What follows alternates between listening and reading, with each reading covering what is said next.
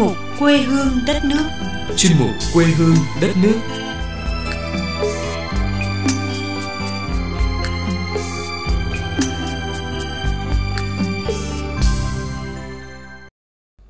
Xin kính chào quý vị và các bạn. Mời quý vị và các bạn cùng đến với chương trình Quê hương đất nước của Đài Phát thanh Truyền hình Hải Dương. Trong chương trình ngày hôm nay, mời quý vị và các bạn cùng đến với những thông tin du lịch chúng tôi vừa cập nhật. Tiếp đó mời quý vị và các bạn cùng chương trình du lịch Bến Tre và những điểm đến hè năm 2023. Ngay bây giờ sẽ là nội dung chương trình.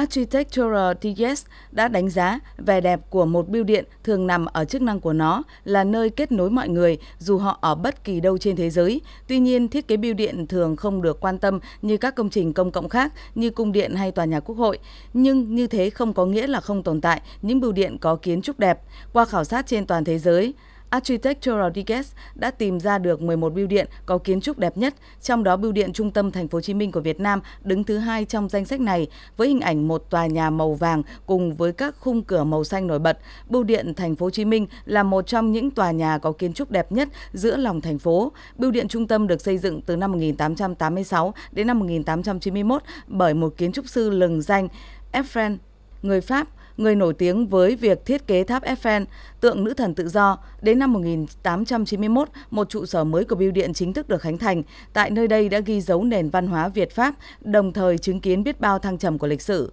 Bưu điện Thành phố Hồ Chí Minh đã có tuổi đời hơn một thế kỷ, được thiết kế tỉ mỉ cùng với những chi tiết tinh xảo mang dấu ấn phương Tây kết hợp với các đường nét trang trí phương Đông. Đặc biệt, thiết kế hình mái vòm tạo cảm giác hoài cổ và rộng lớn cho du khách. Bưu điện vẫn giữ được những hòm thư cổ, bốt điện thoại, các đồ lưu niệm như tem hay thư xưa với kiến trúc độc đáo và giá trị lịch sử. Bưu điện trung tâm thành phố Hồ Chí Minh không đơn thuần là địa điểm cung cấp các dịch vụ bưu chính, nơi đây còn đặc biệt thu hút khách du lịch trong nước và quốc tế đến tham quan, tìm hiểu và chụp ảnh check-in. Năm 2019, tạp chí Insider của Mỹ cũng đã xếp hạng bưu điện trung tâm thành phố Hồ Chí Minh trong danh sách 20 bưu điện đẹp nhất thế giới. Ngoài bưu điện trung tâm thành phố Hồ Chí Minh, danh sách 11 bưu điện đẹp nhất thế giới của Architectural Digest còn có bưu điện trung tâm Asia ở Algeria ở vị trí thứ nhất, bưu điện Palacio de Corres de Mexico, Mexico ở vị trí thứ ba, bưu điện Los Angeles, Mỹ ở vị trí thứ tư, bưu điện Palacio de Comunicaciones ở Tây Ban Nha ở vị trí thứ năm, bưu điện thành phố New York. Ủy ban nhân dân tỉnh Nghệ An vừa ban hành kế hoạch số 386 vào ngày 6 tháng 6 tổ chức Festival Dân ca ví dặm năm 2023. Tổ chức Festival Dân ca ví dặm là hoạt động cụ thể hóa những cam kết trong việc triển khai các nhiệm vụ giải pháp bảo vệ dân ca ví dặm nghệ tĩnh sau 9 năm được UNESCO vinh danh là di sản văn hóa phi vật thể. Thông qua việc tổ chức festival để tiếp tục quảng bá giới thiệu với bạn bè trong nước và quốc tế những giá trị tinh hoa, độc đáo của dân ca ví dặm nghệ tĩnh nói riêng và lịch sử truyền thống văn hóa của vùng quê Nghệ An nói chung, đồng thời phát huy thế mạnh của di sản. Ủy ban nhân dân tỉnh yêu cầu nội dung của các hoạt động tại festival dân ca ví dặm phải đúng với chủ đề, thiết thực, có tính sáng tạo, phản ánh toàn diện những kết quả trong quá trình bảo tồn và phát huy giá trị của ví dặm nghệ tĩnh gắn với du lịch, tạo thành các chuỗi hoạt động thể hiện bản sắc văn hóa dân tộc độc đáo của xứ nghệ, tạo ra sự hấp dẫn, thu hút khách du lịch. Các hoạt động chính tại festival dân ca ví dặm gồm lễ khai mạc liên hoan dân ca ví dặm nghệ tĩnh cấp tỉnh, cấp liên tỉnh, hội thi đàn hát dân ca ba miền, giải marathon hành trình về miền ví dặm, lễ hội đường phố, sắc màu các miền di sản và bế mạc festival. Thời gian diễn ra festival ví dặm dự kiến diễn ra từ ngày 26 tháng 7 đến ngày 5 tháng 8 năm 2023 trên địa bàn thành phố Vinh và một số huyện thị xã ở tỉnh Nghệ An và tỉnh Hà Tĩnh. Theo kế hoạch, lễ khai mạc Festival Dân ca Ví Dặm dự kiến diễn ra vào tối ngày 28 tháng 7 và sẽ được truyền hình trực tiếp trên VTV và NTV. Dân ca Ví Dặm Nghệ Tĩnh là loại hình trình diễn dân gian độc đáo với ca từ giai điệu bình dị mộc mạc dân dã như chính cuộc sống của người dân xứ Nghệ, được UNESCO ghi danh là di sản văn hóa phi vật thể đại diện của nhân loại. Với niềm tự hào di sản, các đoàn tham gia festival sẽ giới thiệu những tinh hoa của loại hình dân ca đặc biệt này tới đông đảo công chúng, góp phần giữ gìn, phát huy và lan tỏa mạnh mẽ giá trị của di sản trong đời sống đương đại. Ngày 10 tháng 6 vừa qua, Tổng lãnh sự quán Việt Nam tại Osaka phối hợp với Ban tổ chức lễ hội của Nhật Bản đã khai mạc lễ hội Việt Nam 2023 tại Osaka với chủ đề hy vọng. Lễ hội Việt Nam 2023 tại Osaka là một sự kiện lớn hướng tới kỷ niệm 50 năm thiết lập quan hệ ngoại giao giữa Việt Nam và Nhật Bản. Lễ hội Việt Nam lần đầu tiên được tổ chức tại Osaka là một sự kiện đặc biệt để kỷ niệm 50 năm thiết lập quan hệ ngoại giao Việt-Nhật cũng như 50 năm thiết lập quan hệ ASEAN-Nhật Bản. Trong 50 năm qua, Việt Nam và Nhật Bản đã xây dựng được mối quan hệ hợp tác hữu nghị, tin cậy, tôn trọng lẫn nhau, bình đẳng và cùng có lợi. Mối quan hệ không giới hạn giữa hai nước có thể khái quát đầy đủ và chính xác là quan hệ chân thành, tin cậy, tình cảm, thực chất và hiệu quả. Lễ hội Việt Nam 2023 tại Osaka diễn ra trong 2 ngày với 90 gian hàng giới thiệu, quảng bá đất nước và văn hóa ẩm thực Việt Nam cùng với các tiết mục văn nghệ đặc sắc của các ca sĩ được yêu thích ở Việt Nam và Nhật Bản cũng như các đội văn nghệ quần chúng của cộng đồng. Lễ hội đã thu hút đông đảo người dân Nhật Bản cũng như cộng đồng người Việt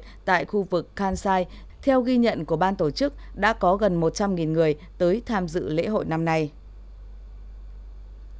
Theo thông báo được đăng trên trang web của Bộ Du lịch Bhutan, từ tháng 9 năm 2022, khách ghé thăm phải đóng 200 đô la Mỹ một ngày phí phát triển bền vững. Tuy nhiên, từ ngày 1 tháng 6, chính phủ áp dụng ưu đãi mới với khách ở lâu. Những khách trả chi phí du lịch đủ 4 ngày 800 đô la Mỹ sẽ được miễn đóng tiền phí này cho 4 ngày tiếp theo, ở 7 ngày sẽ được miễn 7 ngày và ở 12 ngày sẽ được miễn phí 18 ngày tiếp. Bhutan là một trong những quốc gia thu phí du khách đắt nhất thế giới. Chính quyền cho biết mức phí này dùng để nâng cấp cơ sở hạ tầng, bảo vệ môi trường, trả lương cho người lao động cũng như bù đắp lại những tác động của khách du lịch tới môi trường. Trước dịch, Bhutan thu phí phát triển bền vững 65 đô la Mỹ một ngày, sau dịch chính phủ tăng phí lên gấp 3. Du lịch là một trong những nguồn thu chính của đất nước. Khi nước này đóng cửa vào tháng 3 năm 2020, nền kinh tế sụt giảm, nhiều người dân gặp khó khăn. Trước dịch, ngành du lịch đã mang lại gần 84 triệu đô la Mỹ mỗi năm và 50.000 việc làm.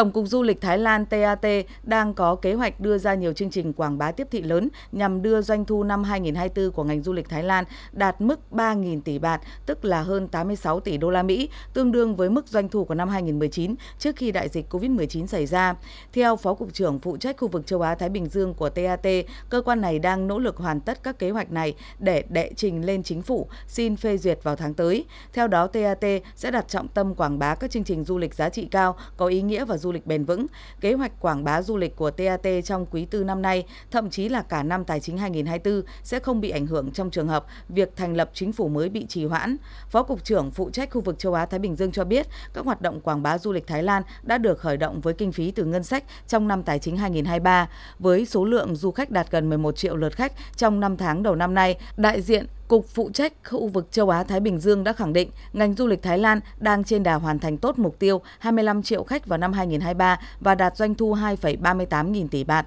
Hiện thị trường du lịch chặng ngắn vẫn là động lực chính đối với du lịch Thái Lan, chiếm tới 70% tần suất chuyến bay và đóng góp 62% vào tổng doanh thu từ du lịch. Đồng thời tỷ lệ phục hồi các chuyến bay quốc tế cũng đã đạt 70% và sẽ tiếp tục gia tăng trong mùa lạnh. Trong số các thị trường chặng ngắn hàng đầu, Trung Quốc và Malaysia cũng đã cung cấp hơn 1 triệu du khách cho Thái Lan trong năm nay và còn có thể tiếp tục tăng tới mức từ 5 đến 6 triệu lượt khách mỗi nước. Trong 5 tháng đầu năm, Thái Lan đã đón tiếp 3 triệu du khách từ châu Âu, Trung Đông và châu Phi, đạt 50% mục tiêu, thu hút 6 triệu khách trong năm 2023. Thưa quý vị và các bạn, mùa hè luôn là khoảng thời gian lý tưởng để du khách lên kế hoạch cho những chuyến tham quan, vui chơi, nghỉ dưỡng và vươn quốc và Vương quốc Dừa Xanh, Bến Tre là một trong những điểm đến du khách không nên bỏ lỡ. Bến Tre từ lâu cũng đã nổi tiếng là vùng đất yên bình, khí hậu hài hòa, không khí tươi mát dưới bạt ngàn những rặng dừa xanh, những vườn cây chịu quả và người dân thân thiện mến khách. Đặc biệt, trong mùa hè này, hãy cùng khám phá xem du lịch Bến Tre sẽ mang đến cho du khách những trải nghiệm gì thú vị ngay sau đây. Thời điểm này đến với chợ lách, du khách vừa được chiêm ngưỡng bức tranh thiên nhiên đa sắc màu, vừa được thưởng thức nhiều loại trái cây tươi ngon như măng cụt, sầu riêng, chôm chôm. Hàng năm, vào dịp Tết Đoan Ngọ, lễ hội cây trái ngon, an toàn, tỉnh Bến Tre được tổ chức tạo điều kiện để quảng bá các sản phẩm nông nghiệp, thương hiệu sản xuất trái cây, cây giống và xúc tiến du lịch thương mại cho địa phương đến với du khách năm 2023, cũng vào dịp Tết Đoan Ngọ ngày 5 tháng 5 âm lịch, huyện Chợ Lách đã tổ chức hội trợ thương mại Chợ Lách cho người dân địa phương và du khách khắp nơi đến tham quan, thưởng thức và mua sắm các mặt hàng nông sản cũng như các loại trái cây ngon an toàn. Năm nay, ngày hội đã diễn ra từ ngày 15 đến ngày 22 tháng 6 với nhiều hoạt động hấp dẫn như hoạt động trưng bày hàng tiêu dùng, vật tư nông nghiệp, giống cây trồng và trái cây tươi, hội nghị kết nối cung cầu giống cây trồng tỉnh Bến Tre 2023, trưng bày linh vật quý mão và đảo trái cây cây khổng lồ, khu nghệ thuật làm bánh dân gian, khu trái cây tươi ngon an toàn, khu giống cây trồng phong phú đủ chủng loại, đấu xảo, các sản phẩm độc lạ và nhiều hoạt động văn hóa, nghệ thuật, ẩm thực đặc sắc khác các khu điểm du lịch của tại Bến Tre như Cồn Phụng, Lan Vương, Hạ Thảo, Làng Xanh luôn là điểm đến mát mẻ tuyệt vời mỗi dịp hè để du khách trải nghiệm các hoạt động vui chơi giải trí phù hợp với nhiều đối tượng khách, đa dạng loại hình từ trên cạn đến dưới nước, hứa hẹn mang đến cho du khách một chuyến vui chơi đầy màu sắc. Bên cạnh cảnh đẹp, đậm chất miền quê thì các khu du lịch còn có rất nhiều các trò chơi vận động thú vị. Du khách sẽ được mặc những bộ đồ bà ba đặc trưng biển sông nước và thỏa sức vui chơi. Những trò chơi như cầu lắc, đạp ừ, xe qua cầu khỉ, đu dây sẽ cho du khách những tiếng cười thư giãn, vui vẻ. Bến Tre sở hữu đường bờ biển dài 65 km ở hướng đông. Biển Bến Tre sẽ không trong xanh và sóng lớn như biển miền Trung do phù sa các sông đổ ra hàng năm. Tuy nhiên, đa số các bãi biển còn rất hoang sơ, khung cảnh thiên nhiên trong lành, yên tĩnh và ít bị tác động bởi con người. Các bãi biển nổi tiếng của tỉnh Bến Tre du khách nên đến như Cồn Bửng, Thạnh Phú, Bình Đại, Thừa Đức, Cồn Nhàn. Còn gì tuyệt vời hơn khi thời tiết nắng nóng được hòa mình trong dòng nước biển tươi mát, thưởng thức hải sản tươi ngon, cùng bạn bè và người thân tham gia các hoạt động cắm trại, chèo thuyền, thể thao ở trên biển. Về Bến Tre du lịch, du khách có thể trải nghiệm dịch vụ lưu trú trong các homestay để cảm nhận rõ hơn về cuộc sống bình dị, chất phác của người dân xứ Dừa, rời bỏ những tất bật hối hả của cuộc sống thường ngày. Du khách cùng gia chủ nấu ăn, học cách nấu những món ăn đậm chất xứ Dừa, tham gia nhiều hoạt động thú vị như đạp xe trên đường làng, tát mương bắt cá, trải nghiệm một ngày làm nông dân, Đặc sản từ dừa của Bến Tre sẽ khiến cho du khách bất ngờ nếu như kẹo dừa đã là điểm nhấn không thể bỏ qua khi nhắc đến Bến Tre. Người dân nơi đây còn có nhiều món ngon được chế biến từ dừa như cơm trái dừa, cháo dừa, tép rang dừa, cổ hũ dừa, bánh dừa, rồng luông. Những chuyến du lịch mùa hè là thời điểm hoàn hảo cho các gia đình gắn bó tình cảm bên nhau. Bên cạnh những điểm đến ở trên quê hương Bến Tre, bạn cũng sẽ ghi dấu một kỳ nghỉ rực rỡ đáng nhớ bên những người thân yêu, cũng như thấy thêm yêu vùng đất yên bình và con người chất phác nơi đây.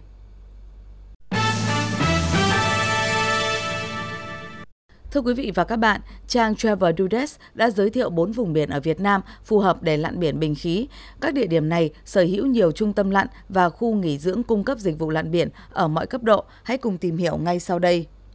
Nha Trang Khánh Hòa, thời điểm tốt nhất để lặn biển ở Nha Trang là từ tháng 2 đến tháng 10, thời tiết ấm áp và biển lặng. Lúc này, nhiệt độ nước dao động từ 26 đến 30 độ và có tầm nhìn rõ ràng. Đáy biển ở Nha Trang sở hữu dạng san hô màu sắc, các loại cá như cá hề, cá thần tiên, cá bướm, đàn cá nhồng hay như là cá hồng. Nếu may mắn, du khách có thể bắt gặp được cá đồi mồi lướt trên mặt nước. Vùng biển Nam Trung Bộ có hai địa điểm lặn đẹp gồm có vùng biển Hòn Mun và khu bảo tồn biển Hòn Mun và đảo Cá Voi Hòn Ông.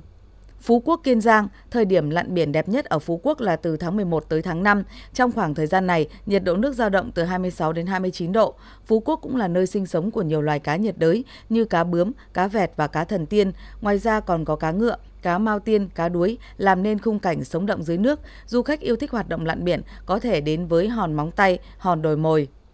Côn đảo Bà Rịa Vũng Tàu Quần đảo thuộc tỉnh Bà Rịa Vũng Tàu được ví như viên ngọc ẩn ngoài khơi của bờ biển Việt Nam. Thời điểm tốt nhất để đến côn đảo lặn biển là từ tháng 3 đến tháng 9 hàng năm. Lúc này, nhiệt độ nước dao động 27 đến 30 độ, tạo điều kiện thuận lợi cho các hoạt động khám phá dưới nước. Du khách có thể thực hiện chuyến lặn biển với bình khí tại hòn Bảy Cạnh, khi đến với Côn Đảo, hòn bảy cạnh gồm có hai phần đảo nối liền với nhau bằng roi cát ở giữa gọi là bãi cát lớn. Toàn bộ đảo được che phủ bởi rừng nguyên sinh, rừng ngập mặn thuộc hệ sinh thái nhiệt đới hải đảo với 882 loài thực vật và gần 150 loài động vật. Cù Lao tràm Quảng Nam Hòn đảo này được UNESCO công nhận là khu dự trữ sinh quyển thế giới, cách trung tâm thành phố Hội An 18 km, tổng diện tích khoảng 15,5 km vuông. Thời điểm thích hợp để lặn biển tại Cù Lao Chàm là từ tháng 4 đến tháng 9, nhiệt độ nước biển khoảng 26 đến 29 độ C. Lặn biển tại đây, du khách có thể bắt gặp được rùa biển, cá ngựa, cá ếch và không thể thiếu những dạng san hô. Hòn Dài và Bãi Bắc và Hòn Tai là những địa điểm thích hợp cho hoạt động lặn biển bằng bình khí.